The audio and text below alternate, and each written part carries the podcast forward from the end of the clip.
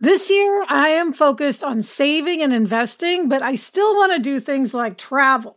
NerdWallet lets you compare top travel credit cards side by side to maximize your spending, some even offering 10 times points on your spending, which means you could end up with a free flight or maybe a better hotel room. So, what could future you do with smarter financial decisions? Compare and find smarter credit cards, savings accounts, and more today at nerdwallet.com. Nerdwallet, finance smarter. Reminder credit is subject to lender approval and terms apply.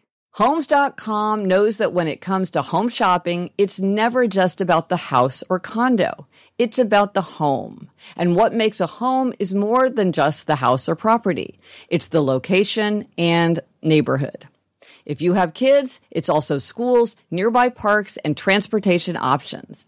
That's why Homes.com goes above and beyond to bring home shoppers the in depth information they need to find the right home. And when I say in depth, I'm talking deep.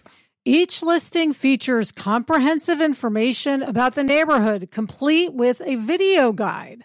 They also have details about local schools with test scores, state rankings, and student to teacher ratio.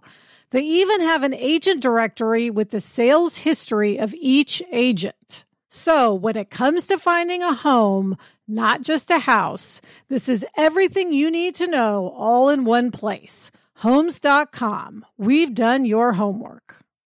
I'm Gretchen Rubin, and this is A Little Happier. I recently read Dawn Drzal's memoir, The Bread and the Knife, which is a memoir that takes the form of a food alphabet, where each letter is associated with a food experience in the author's life. The first chapter is called A is for Al Dente, and I was very struck by a story she recounts. She writes about her Italian grandmother, who was a wonderful, enthusiastic cook with very high standards for everything she put on her table. But even after decades of cooking, she claimed that she couldn't tell when the pasta was al dente, that is, when it was cooked to the ideal consistency. At a certain part, as she stood over the boiling pot, she'd yell to her granddaughter, Pop, go find Pop. And whatever her grandfather was doing, he had to come to the kitchen to sample the spaghetti to pronounce that it was ready or that it needed a few more minutes. And of course, Often the spaghetti became overcooked in the time that it took for him to arrive. Dawn Drzal recounts This charade, as I used to see it, drove me and everyone else in the family crazy. What was the point of bothering him? Why couldn't the woman test it herself, for God's sake, or use a time, or let someone else do the tasting? It wasn't rocket science.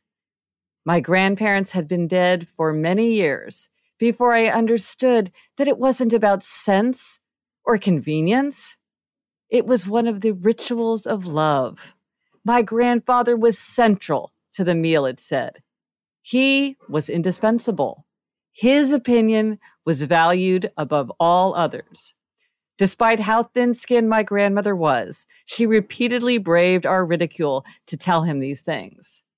When I left home and finally learned what al dente pasta tasted like, I realized she had sacrificed her perfectionism for 60 years to say in overcooked spaghetti what she could not put into words. Sometimes gestures of love don't look the way we expect. I found it wonderful to think that many years after this time had passed, the writer realized what she'd been witnessing all along. I'm Gretchen Rubin, and I hope this makes your week a little happier.